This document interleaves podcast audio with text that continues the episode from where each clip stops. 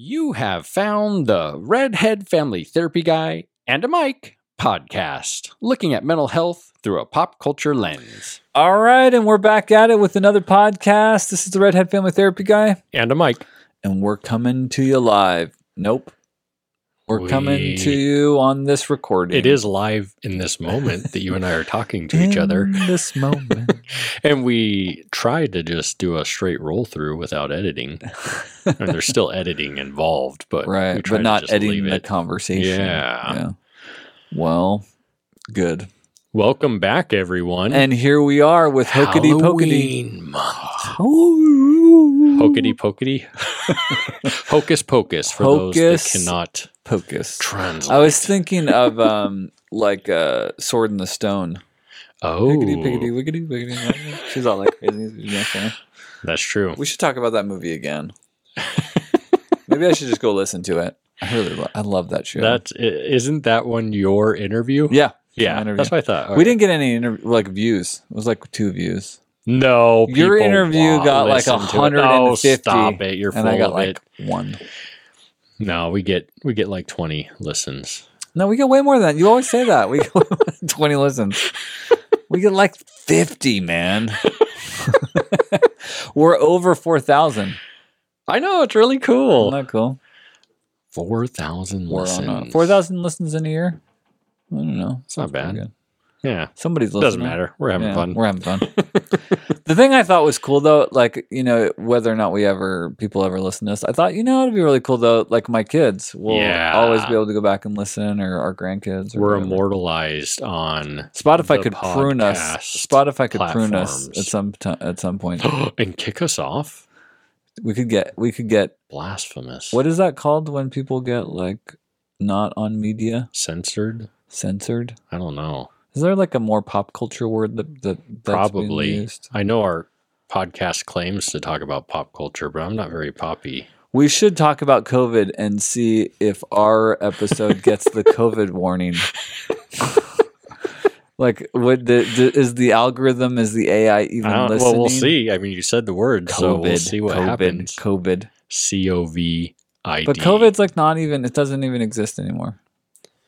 You don't need Yeah. anything. The WHO and the CDC were all like, Psh, You can still get uh, "You had updated COVID. vaccines. You've had I COVID. did, yeah, just recently. I've had it a couple. Well, I mean, I feel like who hasn't had it a I couple don't times know. I now? did lose my when that first whenever millennia ago, decade ago, when COVID first came out. I did somewhere in there. I got sick, and I didn't get real bad sick. And then I was like, I was making bacon, and I was like, you wait. smell it. I'm like, I can't smell the bacon. was I like, remember "Oh, getting God." really sick, but before they had testing, yeah. and then I went into the doctor and was just doing my physical and mentioning something. They're like, "Oh yeah, you probably had COVID back in the day before." Well, you did. I did. I did good. recently. Yeah, You're good, dude. You had like 20 shots. You're good. I know. All right. Yeah. Well, we're not talking about that. Well, we did Nobody talk wants about that. Well, but you know, we didn't talk about it. We we'll see. We'll see what uh, COVID warning. the podcast platforms say. but about I wasn't real excited about this show. Uh huh. You said that earlier. I was like, I was like, "Ugh." but no, it like it really surprised itself. It like it surprised me. It, it I- got me at the end. I, I this one's nostalgic for me. I didn't watch it. So it was my- the first time I seen it. my mom loves uh, musicals, and so of course with Bette Midler, you Mm. know, any Bette Midler movie is appealing. So I grew up with this as kind of just one of the Halloween staples in the That you house. guys watched. Yeah, because They it has didn't Bette Midler. I sir, it has a, it has some cool like I think great actresses in this movie. Um, but uh, When I was a kid, if I had seen this movie Mhm. as a kid, I would have definitely had it on had it for Sarah Je- Jessica Parker. I really thought she was hot in that boat cop movie. You remember that The movie from the night? cop. She's a boat cop. I think it's like Bruce Willis or something, and she's like a boat cop. that does sound familiar. She's really she's but I don't She's like she name. rocks. I remember a Bruce cap. Willis movie that I think had a boat in it. Yeah, she's like a boat cop. Yeah. I'll do I'll Awesome. Do some, I'll do some Exciting. googling. googling. So yeah, this one's nostalgic for me. So I I really like, and I was telling you this earlier. I really like the houses, like the and and the way that they do the Sanderson sisters, like house, like the Yeah, whoever cool. built that, it's just It's really, cool, Yeah, looking. it is cool looking. Um, but I loved the houses, the the scenery, the sets. It's just really kind of. I guess that's part of what's nostalgic to me when I think of Halloween. Growing up in Vegas, usually Halloween is when the temperature finally would start to It's cool trying. down. Yeah, it's finally cooled down a little bit. And so I, I love that sense of like the fall setting I'm with the old old houses that you get in Hocus Pocus. Yeah, I'm I'm ready for the fall. I'm, I'm this summer has been so ridiculously, relentlessly hot.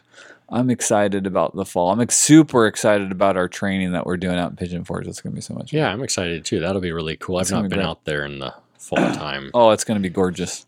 So the, yeah, Sarah Jessica Parker. It was called Striking Distance. It was with Bruce Willis. Striking distance. We definitely should put that on our list. okay. Sure. Done. We're doing it. I remember watching it. I remember thinking she was hot.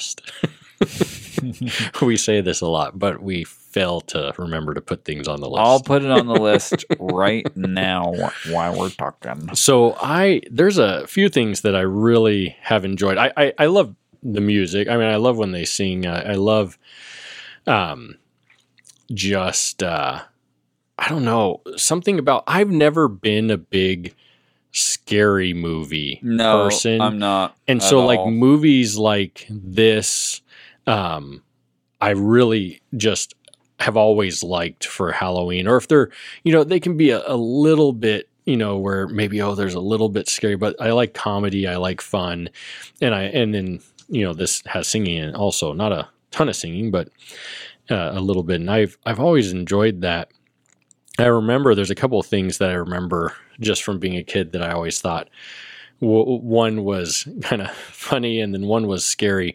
I think the scary one of the scariest things to me in this movie when I was younger was for whatever reason was the scene where uh, the brother is in his bedroom after he's come back from school and he's dreaming about the girl, or he's not dreaming, he's not asleep, but he's thinking Hugging about the girl. pillow? Yeah, hugging his pillow. And they're they do these shots from inside the closet where you can just kind of see through the grates Oh, it's the cat. and cat. I remember, I remember being freaked out. Well, it's the sister, right? She's hiding Oh, in there, Oh, I thought it was the cat. No. Yeah, that's right. and I remember being freaked out by that. Like, oh my goodness, what is what is watching Oh, him? Okay, And it's just the sister. right. That's and then, and then the two guys that are just. You talk. You, you were mentioning the movie is silly earlier, and I was like, yeah, the two guys, like the two bully guys, they're just kind of overly silly. Like it, it's, Yeah, it's a little- corny, silly it's type. It's like they're not. They're theyey're so kind of dorky. They're Yeah. not bullies. I know They could have made them more. They could have made them tougher. Yeah. But the thing I loved that I'll never forget about that is the first time I, I remember watching this, and the one bully, you know, stops his friend when he introduces him, and he's like, "No, no, it's ice." And he's like, "Oh yeah," and then he turns around and he points to the back of his head where it Shaved shaved it. Ice. it's so. I wonder was that around vanilla? I know that's what I was thinking. It was when I was a kid. I remember. Yeah. I remember Vanilla Ice Yeah. and and the song. Uh, you know, just thinking about ice, ice, I know it's baby. Ice, ice, baby. Um, yeah, it's uh, yeah, th- they could have been a little bit more sinister or, or for reals. I think I think when I first like started watching Disney it, Channel. when I first started watching it, I was kind of tired, and the the the interplay between the three witches and the hamminess of of the three witches, I think, kind of put me off sure. uh, early on. You know, but it Mhm. dark. I mean, the beginning of Yeah, the movie It- is really dark. I mean, they just freaking kill that girl, dude. They just suck Yeah. the life out of her so they can be young, and it's uh, it's pretty sinister. and that was one thought that kind of jumps out is, man, taking innocence just that's for something theme. you want, like That just well, that's for not the thing that, that that reminds me of like the Tangle. You know, the Tangle Mhm. movie of like how mom is keeping her trapped away in the tower and kind of uh, like a like a what's the word I'm looking for? Like a not a bacteria. What's it called when one thing lives off another thing? Like a host. Yeah. Uh, Parasite. A parasite. yeah. There's a theme there, isn't there? I mean, there's a Mhm. theme with there with evil, right? Of like the whole idea of sacrificing innocence or Yeah. or is taking the life force of Well, something for innocent. a kid movie, like another they movie really the hone in on that, right? 80s? Like right from the start, you get that these three witches are evil, and Yeah. they they can kind of play to that to being not too scary by having them be kind more of hammy or yeah whatever. hammy. But the truth of the matter is, it's like Like, they're evil. holy Yeah, cow, they're eating like children. they don't care, like No. they want. they don't. It reminds me of the the uh, witches. Is that what it was called? Did you ever see that when you were younger? the, the about one, the- the, doll, the It was royal the, doll with the square was- feet, with that where the kid Oh gets yeah, turned yeah, into yep, a, at a the hotel. Yeah, Yep, yeah. yeah. That's a- that's a me kind of good like one to do. one. How, what- They redid that one recently. we should totally put that on the list because that Roald Dahl movies is a great show. Okay, And it's really that book. I remember being in fourth, third or fourth grade, and I had a teacher that, that read the- that book to us. Oh, oh, oh! You're the author. You're talking about the author. is Roald Dahl? yeah, yeah, Sorry, My sorry. kids and my wife love the Roald Dahl. My wife, I think, has read all of the Roald Dahl Well, books to my kids. and that kind of the same thing with that movie, right? Where it's it's a it's definitely a movie made for kids, but it's, it's kind of sinister, terrifying, right? Yeah, it's kinda scary. Yeah, they're kind of gross. and that's one part of this this movie that really kind of jumps out right at the beginning is okay I, I don't care. Innocence eh, you know it doesn't matter how innocent this person is they have the most life to give so i want them because i want more life. And it's a really interesting thought that kind of came to me as i was watching this is you know how often in our own lives do we have experiences where maybe those around us or uh, us ourselves will be so focused on something that we want that we're actually like sucking our own life or sucking someone else's life you know not maybe their life but their emotional uh, physical capacity to just be be around. I, I think of times where man i you know especially I remember in grad school just really wanting to get through things and get done with things that I would just focus so much on that, even though it was just taking so Yeah. much from me. What do you What do you think that is? Like, what is going on there? That there's this idea of feeding off of something innocent. Like, why would darkness need to feed off of innocence? I guess just because it's this black hole that's never filled, and there's a potency to innocence or a light Yeah. to innocence. Well, and, Well, it's just such a, a, a true and we do it to ourselves too, though. Like we will feed off of ourselves, especially when we're thinking, I should be doing more, I should be doing better, I should be living up to this expectation that isn't even realistic, but we believe with all our heart it is. And we just grab and grab and suck and suck even from our own selves until until we're we're nothing just because we think we should be something else or better. yeah. And and and so I you know I I think that that plays into it a little bit is when you're you're not able to find comfort or happiness in life then yeah you you know you suck from it. and I think that's what the Sanderson sisters is they're trying to find you know some semblance of happiness it, was it's really interesting because um, Bette Midler I can't remember which I can't remember their names Yeah, the but witches' names. but Bette Midler's not nice at all to her two sisters. No. Like obviously there's just no happiness there. Now, Sarah Jessica Parker, and I can't remember the actress's the other actress name. She's in a lot of stuff too, but Yeah. but they kind of play the more just like they don't seem like they're as wicked. There's kind of a long Well, Sarah Jessica For the Parker's just trying to seduce everyone. Yeah, that's true. She Her boobs hanging out of her dress. she is trying to seduce. But to go to your question, yeah, I, I, I I'm not sure what it is for ourselves or or with others um, that draws out that that you know just at all costs I'm going to take what I want. Besides, I think just inadequacy. I mean, that's what narcissism really boils down to Yeah, well, it's is a deep inadequacy, inadequacy and shame within yourself that pushes the need for pure narcissism. yeah. And and and that's such a hard thing because when you're with someone who's narcissistic, it's really hard to see that they're in pain because you don't see pain. Well, and you- they can't articulate No. it. They can't acknowledge it. They can't Mhm. internalize it. They can't. I mean, I've had a couple clients that I remember early on in my career, I had a client that after I'd worked with them for like five or six sessions, I was like, oh, he's a narcissist. Yeah. And then I remember spending multiple sessions trying to get him to see that all of his puffed up vanity was inadequacy. But you can't. and he can't go there. Yeah. not. I remember like I tried It's like too 15 painful. different ways and like he could Mhm. not connect with it at all. Well, because you think about it, you think you've found a way out of that, right? Your mind believes that's the path forward. So why go anywhere that even introduces that, shame back in the picture? But to heal the shame, you have to confront the shame, right? Yeah, you have to accept it. You have to expose the lie of it, or you have to acknowledge the truth of your failure or the truth of your, which is such an interesting, you know, um, uh, my brain's having a hard time tonight, but it's an interesting paradox that that to heal you have to embrace pain. Well, and, and I think that's maybe what's a little bit interesting about um, the brother and sister. So there's two brothers and sisters. Yeah, there's two There's sets of stories, Binks or two. and his sister who dies. Mhm. and he ends up getting um, transformed into a cat. And and well, man, there's so many different things I could talk about in this movie, but let me jump there real quick. So when Binks gets transformed into the cat by the Sanderson sisters, I think it's so interesting. I wrote this down. Um, his punishment is to live Mhm. with the guilt. And that's what she says to him. She's like, I'm not going to kill you.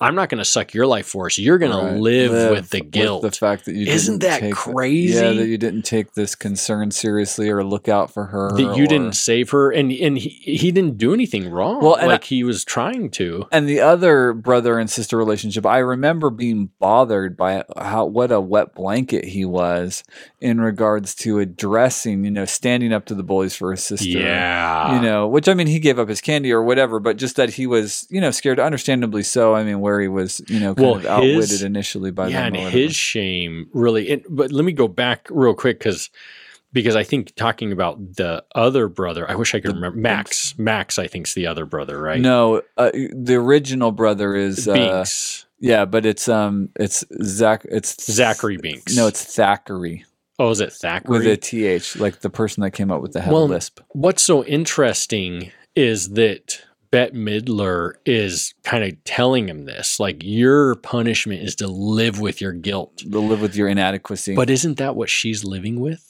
yeah, well, sure, yeah, she's projecting. And so, yeah, isn't that so interesting? yeah. Well, that is is, what that- you do. I mean, it it it is the the thing that you're uh, that you struggle with is the thing that you do to everybody else. Yeah. Right. I mean, if I mean, I would say.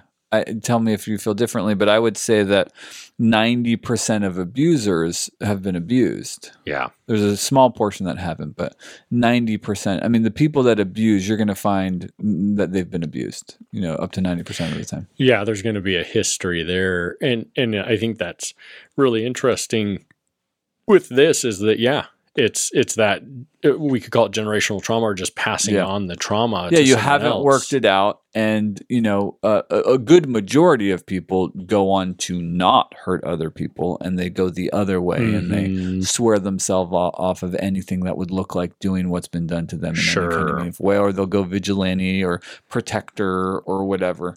Um, but yeah, it's really fascinating that that a part of the way that someone works something out is to do the thing that's been done to them. Well, and it's it's that it's that shame guilt kind of pattern that I think fuels the evil, um, but also gets spread. Right, becomes a contagion, and I think that's why Max, that. the brother, becomes kind of the main character. He becomes the virgin that lights the candle because of shame.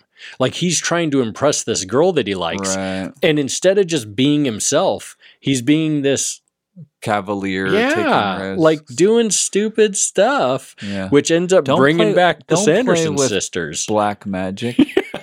Don't do Especially if you're a virgin. I mean, come on. yeah, at least get out and you know dirty yourself up if you're going to roll in the mud. I mean, that's not. I don't mean that. and and so we have kind of the this this really story of how does shame inadequacy impact our ability to really move forward in life or to interact? And how does it maybe uh, spur on this uh, this cycle of evil within Right. this story? Though- really interesting But though life requires that, though, I mean, you know, I mean, if you're going to go forward in life and learn and do um, meaningful things, you know, you do have to wander into the chaos and play Sure. around a little bit and see what happens. well and then you, you know, you cultivate Yeah. capability and, and experience, and sometimes win the girl, and sometimes protect your sister. and and that's know, what through it all. happens right is is something beautiful happens one you know uh thackeray is that thackeray, Thackeray. binks ends up being reuni- reunited with his sister Yeah, so he ends up not having eternal guilt right Right. Yeah. She was just like, she's like, well, what took you so long? yeah Which is an interesting thing, right? for the virgin well, to release the dark sisters. Well, which is interesting too, right? Because you know he had a journey to go through to um, overcome his guilt, which you know he played a key role in interrupting, you know, the opportunity for the sisters to maintain their tyrannical dark reign. You know, he he jumps in, he he attacks. The, the funny thing is, is that, like he stopped he stopped um, Max from lighting the candle the first time. I'm like, why didn't you keep at it, dude? Like, if a Well, if a ferocious to be a cat, movie, yeah, I guess so. on. The movie. But I'm like, okay, the cat ferociously went after him the first time. like, why didn't you keep at it, dude? Like, what are you doing? well and and i wonder if part of his growth is to under yeah the cat uh, for bink's growth is to understand that uh, you know that there can be there can be um uh, change there can be growth there can like they can come back and i can empower to defeat the shame and guilt i don't have to live in that any longer Yeah, well, that's I mean, the way to get out of yeah, right? the way to get out of guilt is to confront yeah the demon. and so maybe he allows it right maybe Well, he allows it's max to just It's a forward. fascinating metaphor that he got stuck in a cat's body that has nine lives. You know, Yeah, that that's there's true. you know that there's it takes many lifetimes, let's say, Yeah, that's cool. to overcome a tragedy, you know, three centuries or whatever it was that Well, he was stuck. and that's, you know, oftentimes what we'll, you know, I'll, I'll talk to people about is, hey, you know, there's a difference between progression and perfectionism. Perfectionism is this this unrealistic expectation to be something now, Yeah. and progression is slow and steady. Well, it's life. wandering It's- into the chaos yeah. and cultivating the capability and Mhm. looking at the dead wood and you know burning it off or burning off the dross or cutting it off or, you know like you have to hack away things that are dead and useless so that that new things can grow and that is a that is a, a process of well, and nourishment and eating and And that's what I- learning I love seeing with Max. So the current brother um, is you see this arc of the shame, the inadequacy. I mean, he doesn't. the he kinda- cowering away from three or four different situations yeah, like even in the beginning when he first gives the the love interest girl, I can't remember her name either. I can't remember anyone's name, but when he gives the girl his number, you know, it, he kind of does it in front of the whole class, which could be embarrassing, right? He could have just kind of done it, you know, gotten to know her or something, or done it on the side or something. So he he kind of is grandiose in all these behaviors and these actions, and he's not feeling adequate. He has this interaction with these two bullies. Of course, that probably heightens the shame and Absolutely. the inadequacy. But he has this full arc to where at the end, he's able to deal with this shame, inadequacy, the the grandiose acting. And what does he do? He swallows the potion, yeah he He's- sacrifices yeah, himself yeah. which is it's awesome. incredible If you confront it, then you can become your own hero, right? Or hero to others. right And I think Well, you really do. That's a great point. You really do become the hero of your story yeah. in confronting. And the thing is, is it really won't kill you. You know, that's the thing. I mean, we really believe Well, that it will die, kill. right? No, I mean, we really believe that confronting the scary thing will kill us, but it really doesn't kill us. No, It I mean that's just our that's just our amygdala and our central nervous system Yeah. firing and creating. Once again, we Trying go to keep back us to- alive. Yep, we Yeah. go back to the the um, real fear versus perceived fear, and and but I love that story arc for Max where it you see and and you know. I I People probably get a little tired of me saying this because I always I always find the shame and inadequacy story arcs and stuff. What's going on, Michael? well, What- I do. Is there a theme here I for do. you Yeah, that you're constantly needing I to do talk have about? shame and inadequacy and working through that. I think I think everyone does. Of course. Well, right? it's the, I mean it's the it's the heart of the attachment Yeah. injury response, right? The the love interest is Allison. Allison. That's Yeah. right. Yeah. Um, and I I love so I on Allison. I'm sorry, I'm jumping around a lot. I this one's just nostalgic because it was always a Halloween movie, so I get excited about it. With Allison, I, just a funny part of the movie. I love so I love the sister. I The love Max's sister. She Danny. just she does a great job. She's in other stuff. I can't think of what she's in, but she does Thora a great Birch is her name. Yes. She does a great job.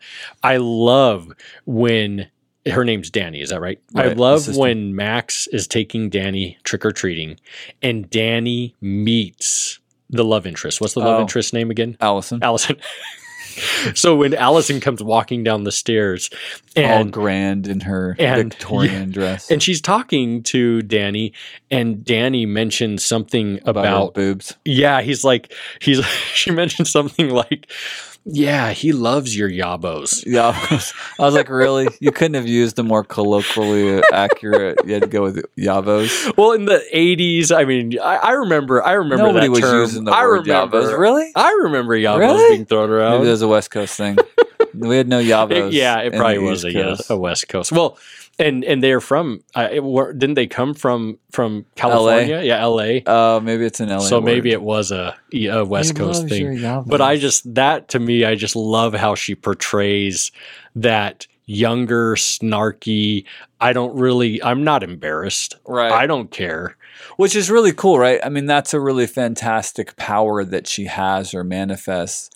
There is, I mean, usually kids don't manifest that kind of courage in the face of evil, but there's a naiveness, you know, there's a naiveness to her courage, which there is a certain amount of, you know, childhood innocence with evil Yeah. which can be really dangerous, but also significant of like, well, why should I be afraid of you? Like, what do you really have to offer? Like, you're mean, you're Yeah. evil. Like, why should I cower for you, you know, in front of you? Well, and ultimately, that is what we all have to try to to develop for ourselves, right? When we're moving throughout life and trying to address the shame or the inadequacy head on, is that you know that persona or that that um, uh, ability to look at it and say, "There's nothing to be scared of."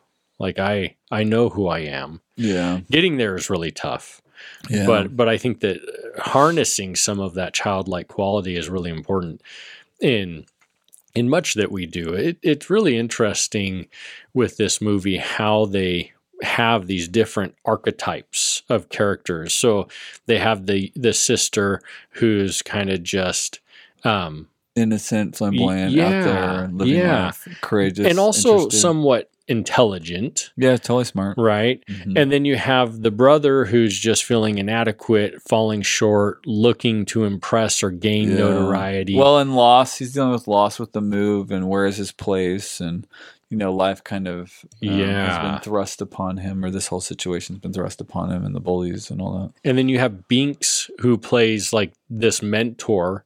It's a cat, but it's this wise character Why that trap- knows. Why trap him in a cat? Does that just? I think just because it's a witch and it's a Yeah, black it's a cat. witch and I think it's just a into yeah. the- Disney's the- playing on the playing on that the theme of Yeah, Halloween witch black cat type. I love the idea of the multiple lives to figure and work out though. Yeah. that's a profound. well idea. just understanding that even even in this life right it takes that that time and and that that constant working on it to where we're still going to end this life having moments of shame or inadequacy but maybe through that experience we can learn to address those moments in a way where it doesn't impact us the same and i think that's a really important point Well- for people to understand with well, it's going to impact you in the way that you grow and move forward from it, which is what you just have to Exactly. break.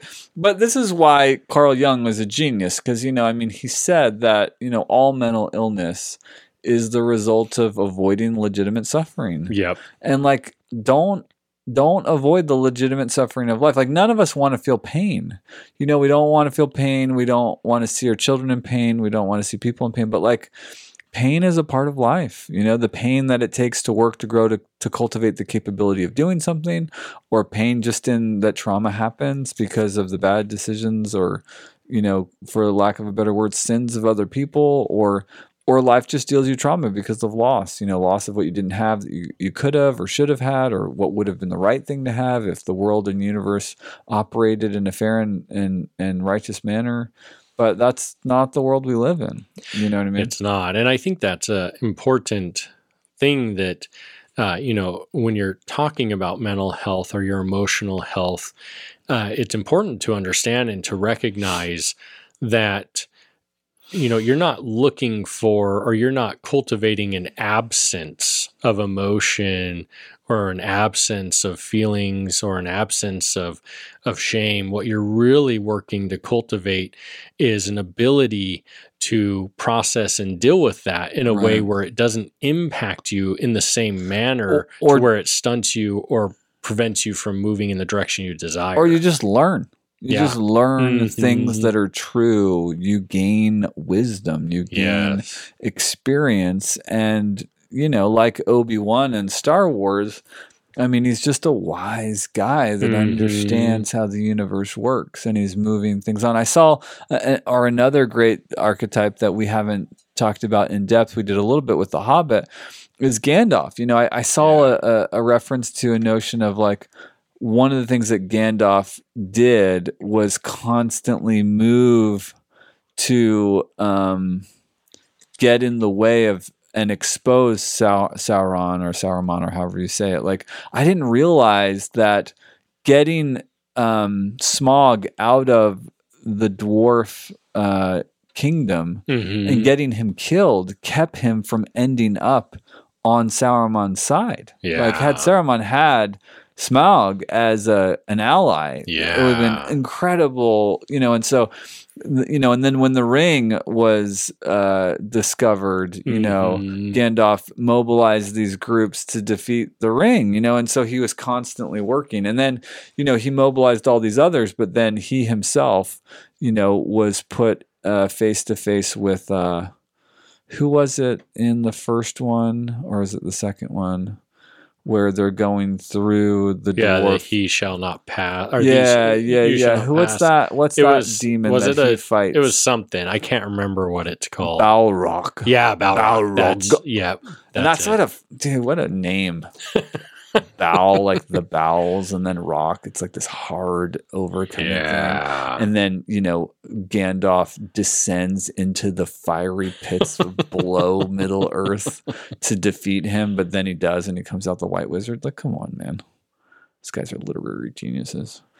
But um, but yeah, yeah. I mean, you've got to just kind of embrace the pain of life. You Yeah. know, don't don't avoid it. Just cultivate the capability and go through it the best you can, and and reach out for the people around you. You know, reach out to connect with people to learn and get through it, and, and Well, cultivate allies. you the know? crazy thing is, at the end of this, Binks, you know, like you mentioned, sees his sister again, and she's like, "What took you so long?" Yeah. Right. Well, the interesting thing, you know, hindsight twenty twenty, but I wonder if at that point he kind of wondered, why'd I ever prevent anyone from lighting the flame candle again? I should have just. right. Well, he thanks. He thanks Max. Right. He says thanks for doing it. Right. and I, I think oftentimes in our lives, we, we like, we, sh- we uh, shy away from things because we're scared or worried or we feel inadequate. And then, you know, we do these things and this, you're talking about resilience again, but you do these things and then you realize, oh, how much more. yeah more they has gain? come Well, it's like why be afraid? It's just really it's like well, why shy away from the thing that's too powerful for you anyway? Because like all you're going to do is gain experience. yeah It's like, yeah, like It's so But isn't that how it works? I mean, if you're gonna learn how to walk, you have to fall down a million times. If you're gonna learn how to play tennis, you gotta but there's hit a there's thousand like balls. it's it's got to be that amygdala and that central nerve there's something in us biologically that just really That prevents us you know my daughter Lorelai Well, there is some wisdom there. I mean, there's some wisdom there of being cautious. There is some wisdom there of not putting yourself unnecessarily in front of everything that could punch you in the Mhm. face. You know what I mean? There's, you know, obviously. yeah I mean, well, it's like we've talked about before. You can break. yeah You know what I mean? And Mhm. and sometimes life will literally break you in half. Yeah. You know, that does happen. And so it's a sobering fear. I mean, fear does play a role cuz if you can, you know, hedge around and work and protect yourself so you don't break, well that's good. You know, Yeah. because it's hard to come back, and and if you break, break, you know, there's a part of you that's never the same. You know? Well, and I, I wonder if if we're working to have balanced mental health, then you know I don't know that we would break, right? yeah, And and so you know there's just so much to learn from from different parts of our life, and I I often wonder, you know, and and that's why I kind of I love about this with with Binks. Yeah, he thinks Max, right? He has an understanding. He's learned something. I wonder how often times we go through experiences and maybe we don't learn yeah. you know and and there with max throughout this um well i mean definitely with the sanderson sisters they didn't learn they just came back and Did she say? Did uh, the main witch um, say that she always wanted to have? Did she say that I always wanted to have kids or something like that? Or I'll oh never, i don't like when she was about to die, like the first time. Um, Winifred is her name. Did did Winifred say like, "Oh, I did want to have kids" or something like that?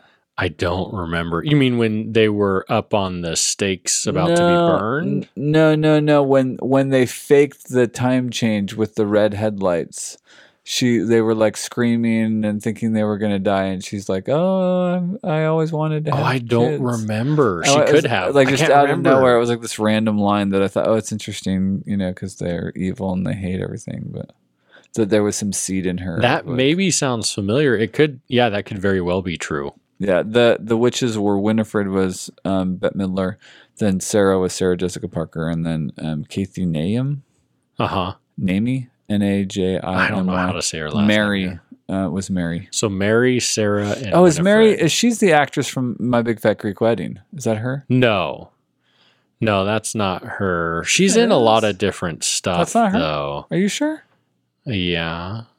I'm pretty look. sure. I'm. Okay. no, look, that's look. that's her. That's okay, 100% look it her. up. But I yeah, I, I Oh no, she's from Sister Act. so I was just thinking, you know, I was thinking about how, you know, just it's built into us, right, to really prevent ourselves from seeing our full potential and actualizing that full potential. Um, you know, there's so many times with my daughter Lorelai where she, you know, doesn't want to do something because she's scared she'll fail. And it seemed it's so interesting because no matter how many times Heather and I talk to her about, but failures, that's good. Like that's how we learn and grow, and so much comes of that, and it's it's fine. Embrace it. We, yeah, we're here with you, but there's something in us that really fights against the ability to Well, who stretch wants out. to fail? Well, I don't know if it's that it's against stretching. It's against failure. It's because it's the failure means I'm bad. hmm And if I'm bad, then I'm not worthy of love and belonging. So Yeah. I don't want to be bad Well, and it prevents us from being able to stretch to have that resilience be built or just grow through or just going through something or through developing failing. capability. And it's really interesting because you know we're designed our, our minds and bodies are designed to protect us and to help us to live longer. And yet a lot of those things if left unchecked really just squish us and kill us and and prevent us from having meaning and fulfillment in life. Uh, and and it's just it's so interesting to see you know like i said with my daughter lorelai how she has these worries and fears and and no matter how much Heather and I reassure her, hey, it's fine, it, you know, that's good, that Mhm. it's okay and it's still present. Yeah. And it's just a really interesting thing. That hangs out there for sure. Yeah. So I, I have a question for you. So Sure. what's one? You know, there's a lot of hammy moments. There's a lot of funny moments. What What are some of the mo- moments that you thought were most funny in the show? I really like uh, when they meet Satan. So they're trick or treating the Sanderson Yeah. sisters. They just get they just get off the bus, which is Yeah. kind of funny too, because there's a ton of sexual innuendo with fun. the bus driver and the witches. And As a kid, it was you know, as a young guy, it was wasted. yeah, but uh, I I really like the Satan. Just some of the comments they're kind of witty and they're excited and they're like, "Oh, master!" And then I love how they they see his wife who has the curlers in, and they're like, "Oh, he's married to Medusa." like I love that whole interaction, that play, and then I love how she comes down and she sees uh, Satan dancing with, With Sarah. Sarah. and she just kicks him out, and they're like, "Oh!" And then and then The. Winifred the dog is awesome. It made me think of. Uh, it made me think of uh, the Wizard of Oz. yeah, like it did. Toto. Oh, totally. Yep, totally. Toto. like, and I, I, that scene has Is there always something been funny about to that me. with little yappy dogs and witches? Is there something about that? Because it's like there's oh, witches. true. It's like Wizard of yeah, Oz, it's the huh? Wizard of Oz. Yeah, isn't that interesting? Yeah. I wonder if there's a lot more to that Disney. scene. It's Disney. They, I'm sure there's all types of things like they have in there. archetypes that we're yeah. not picking up on. and then I love how after that, you know, there's still this, you know, with uh um what's the the other sister's name? Not Sarah, not Winifred. Is it Mary? Uh, the witch. Yeah. Yeah, Mary. And so she is uh, eating the chocolate bar and is like, "Oh, this is candy. Why would Satan give us candy?"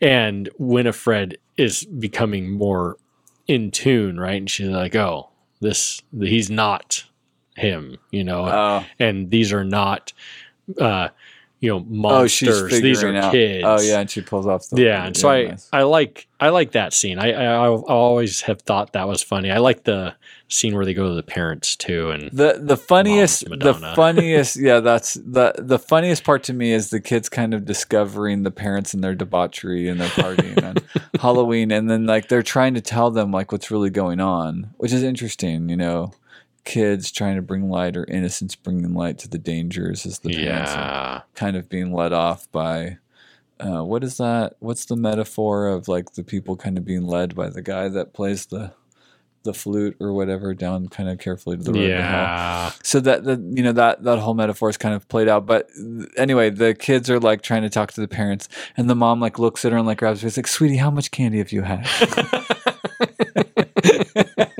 that is a good line i was like oh that's good that was really funny well i love it because she's like totally in madonna mode Yeah. and then she like switches to, to mom, mode Yeah. sweetie how much Yeah. candy you she's like drunk on candy it's just that whole scene is really interesting because you have the kids there, like you said, trying to convince these adults, and they point out the Sanderson sisters, and then the sister, you know, they do the Yeah, song, put a spell on you yeah which is great. I, I love the song. I love that scene.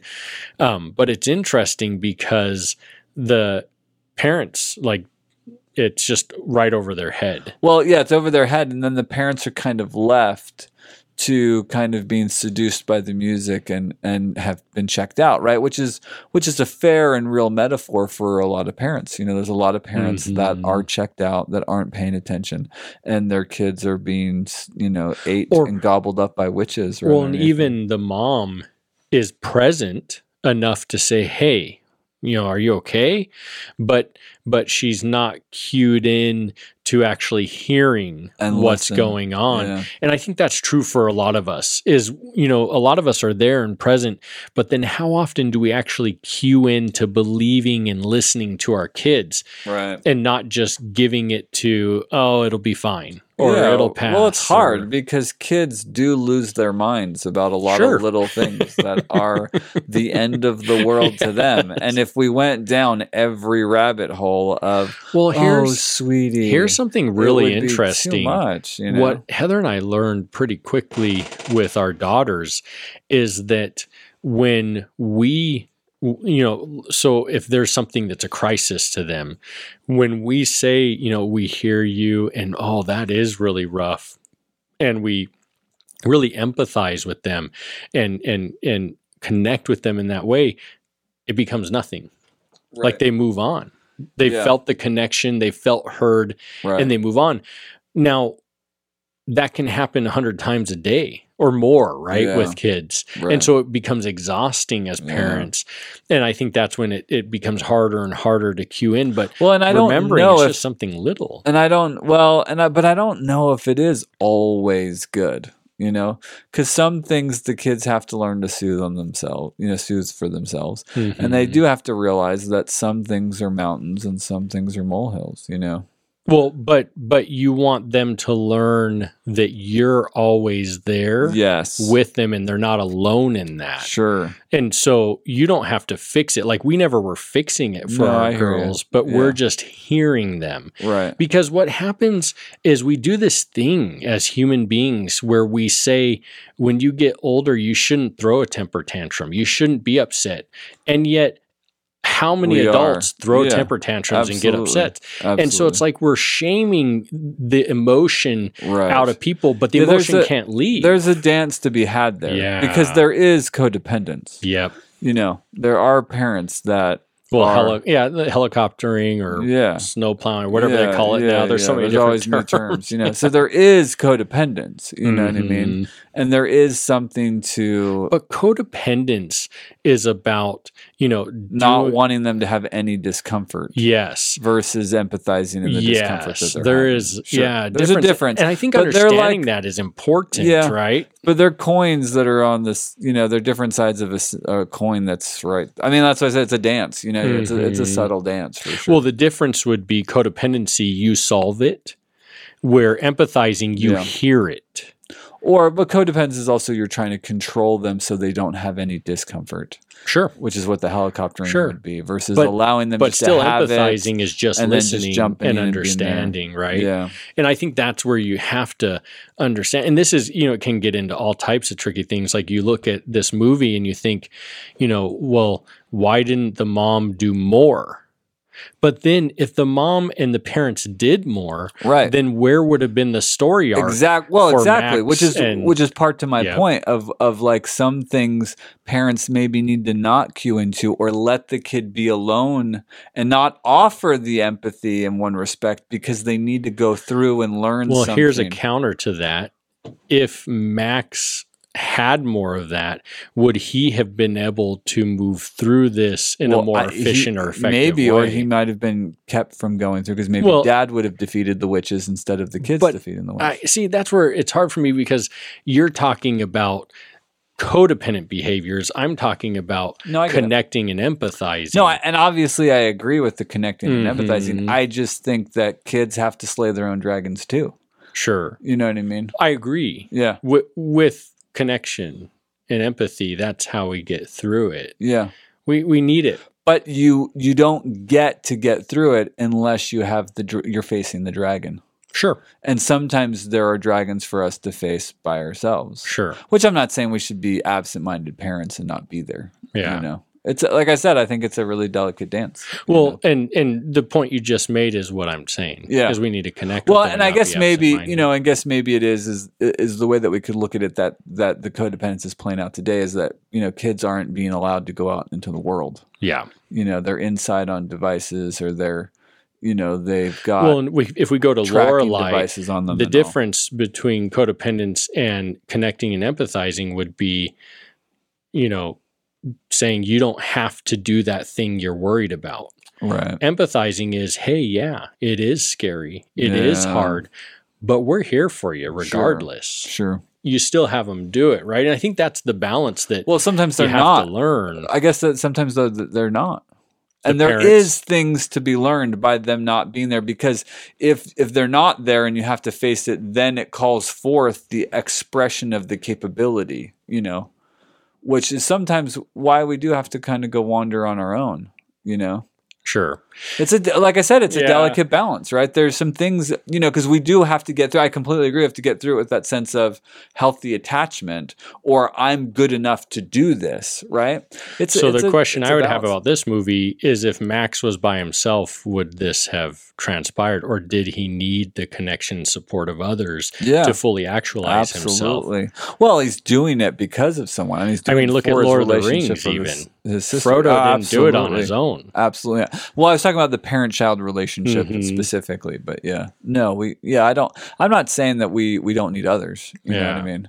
I'm just, yeah, it's just it, there's a lot of complexity, and I think that that's the challenge and why this is a, a hard concept because there's a lot of complexity between support and protection and helicoptering or snow plowing or getting in front of and you know it's hard man because you don't want your kids to be wounded in a way that will scar them forever but But you also need them- yeah that you've given them the, the tools that they need to get through something or they have the healthy connection with you so they know that they're good and valuable enough Well, that I they can face the off tricky the tricky thing is is I think that oftentimes we think going off and learning something on our own is what is being you know that's self reliant that's true growth and oh, progression strong, strong. but I don't believe that.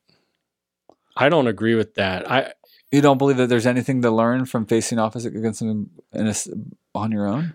I don't believe that the actualization of the growth comes from doing anything I don't think you do anything on your own.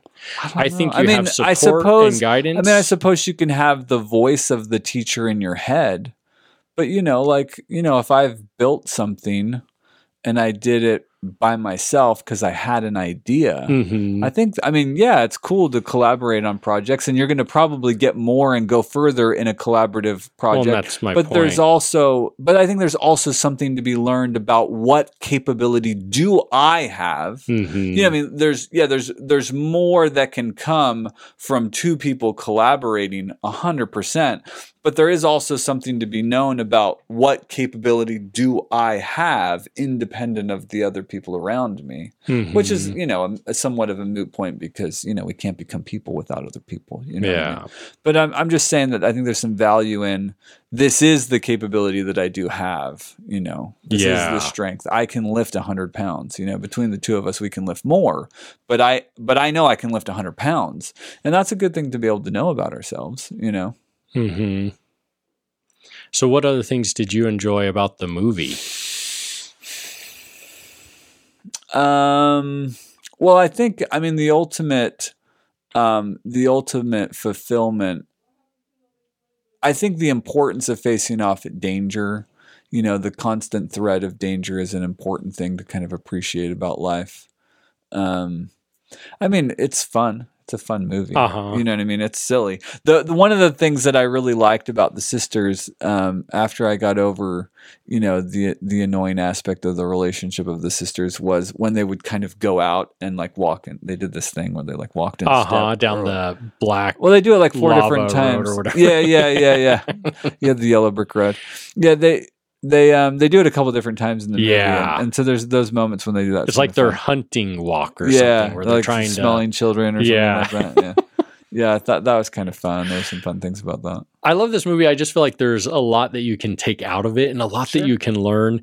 And then I love that it's just uh, a fun Halloween movie. Well, one of the other things I think that's significant in so many of the the themes is that it's a sibling movie. I mean, the sisters are the witches are sisters. There's the two Yeah, it's different all stories. families. It's Mhm. all um, well, really siblings, right? It's really focused around the sibling relationship, Mhm. which I think is it's not typical in a lot of movies. That'll be an ancillary part of a character versus kind of the main theme of the movies Yeah. is working through. So I thought that was really fun and cool that there's a you know that the thrust of the movie was siblings. Well, and I love, yeah, with with Binks and with Max and with their sisters, it's really the you know the love and the growth that comes through that relationship, right? That's actualized through the process of the movie and becomes more real.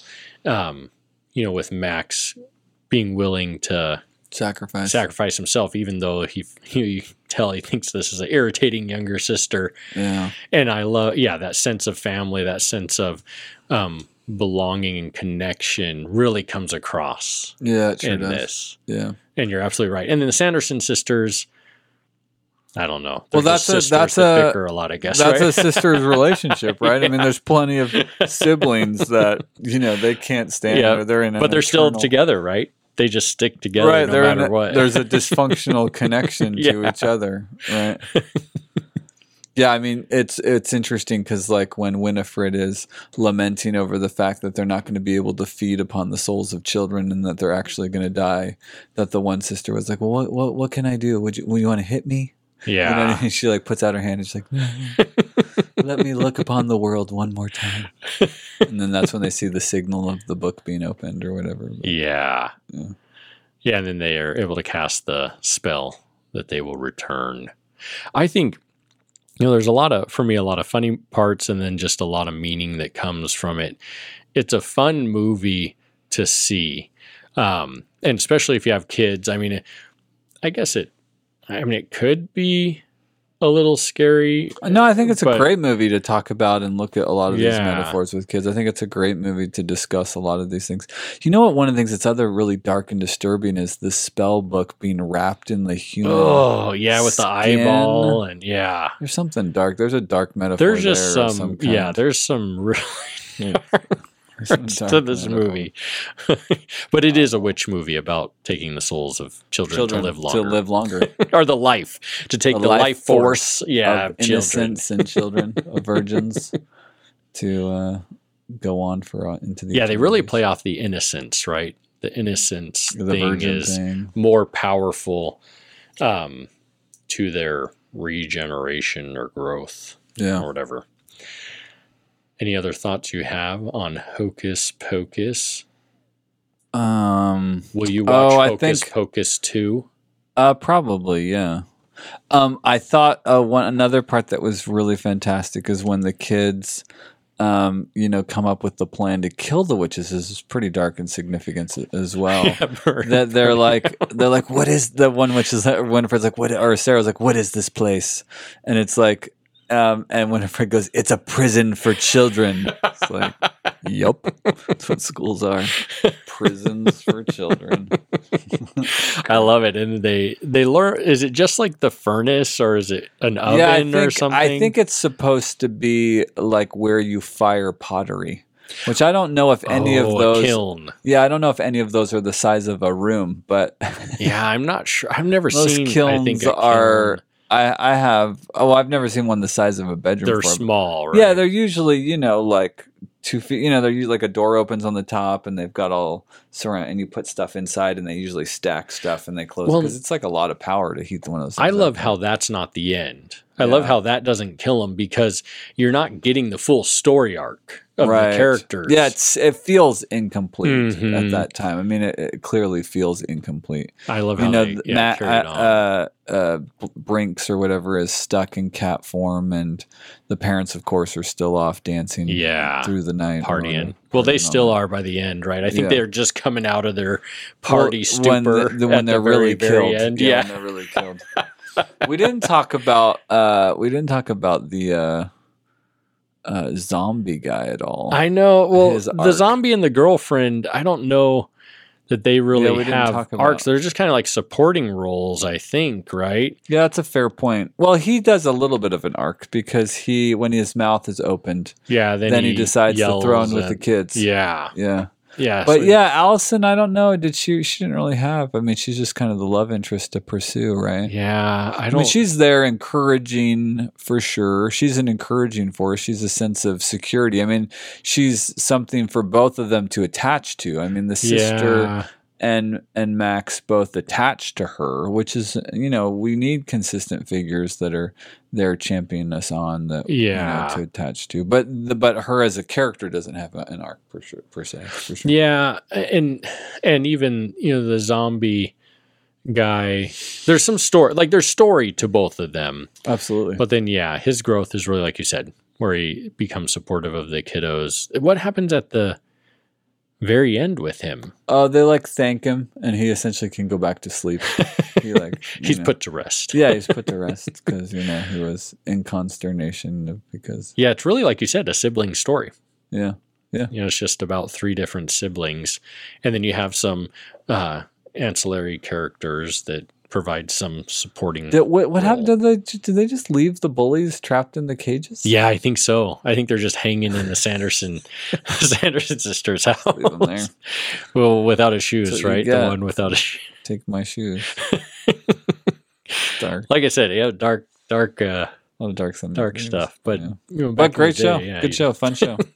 great show to, to address or because kids need to be scared a little you know they need to have some fear they need to get you know they need to have movies that have some of these really deep themes you know Yeah, I agree. because there are things that will suck their life force out of them you know it's Well, even them to know. adults, right? How often do we get our life force sucked out of us when we put too much Every day. energy or time or or importance on something that That's not- really, yeah, yeah every day all the the time, world's trying to do that for sure all the time. It was a fun one though. I'm excited for this month. oh It's our there's so many Halloween month. the next I really like gonna this be doing a, bunch of Halloween movies. It's the really next one's gonna be a good one They're, I, I, I like them all. Little shop I like them all so far. Do the music in that show is so good. Yes. Yeah. I think the next one will be Teen Wolf and then Little Shop. Oh, is this one posting first? Yeah, this one will be first and then Teen Wolf and then Little Shop, although we can switch them if you want. No, no, that's fine with that. That's and great. then um and then our other two I'm- just excited about all of them. then we have Boys Lost Boys and, and uh, Beetlejuice. oh, I know. We've Beetlejuice. got some good ones. Dude, Beetlejuice is a freaking deep movie, especially too because um, Anything Tim Burton, I feel yeah, like, is just he's like, so crazy. Yeah, one day we're gonna have to do Edward Scissorhands also. Maybe we should do a month where we just do a bunch of his movies. Tim Burton. Would we come out of that emotionally stable, or would we be? I don't know. Isn't Cor- did he do Cora? Did he did Jack the Pumpkin King? Did he do Cora the one with the doll like where the Yeah, eyes are buttons? I can't remember. Uh, it seems. I mean, it seems It's like, the same, like yeah. vibe. It's got the same. I can't remember. He's always got that kind of twisted, edgy I know.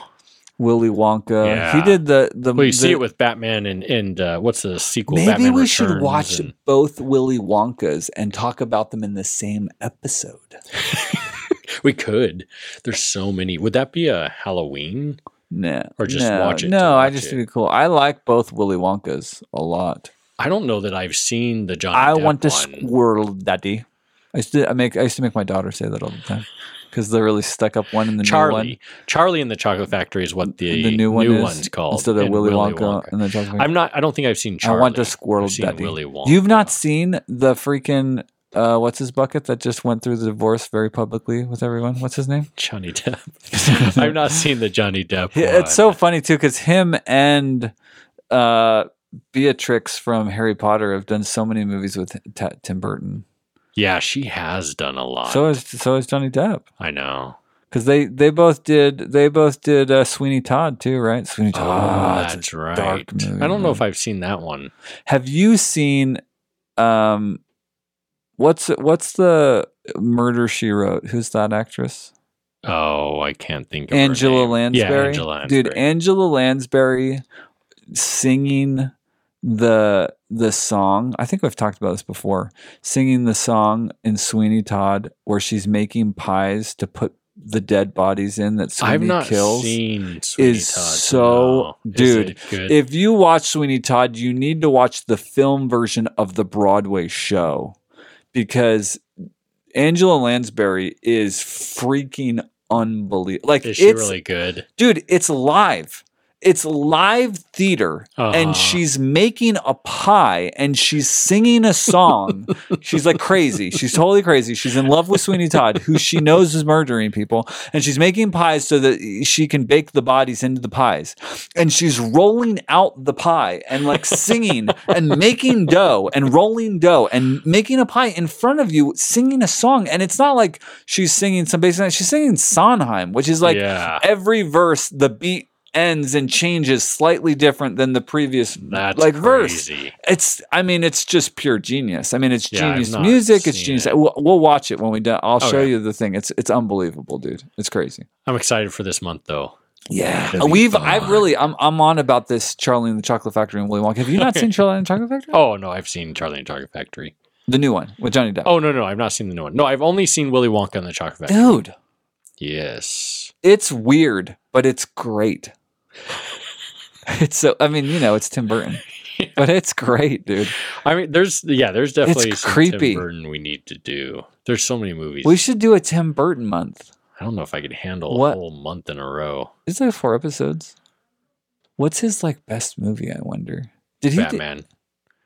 Oh, he Batman. did do Batman. Yes. Oh, that's why the second one was so dark. I remember Yeah, like that's why penguin like black gooey stuff coming out. Oh, the second mouth. one was freaky as a kid. I was like, what? I don't think I saw. I think I like. scared me. The penguin. Uh, Did I, I don't think so I didn't dark. go to the movies. And it. Catwoman is is Is that in- Michelle Pfeiffer? Yeah, it's just all dark. But uh, but Who yeah, did the uh, new- Edward did- Scissorhands? His Scissorhands is really Who did the Edward new Batman? Uh, the newest one Do you know? with uh Twilight guy Yeah, I or liked it. Harry Potter guy. I can't remember who did that. I liked it. All right, we got to be done. All right, thanks everyone. Adios, amigos.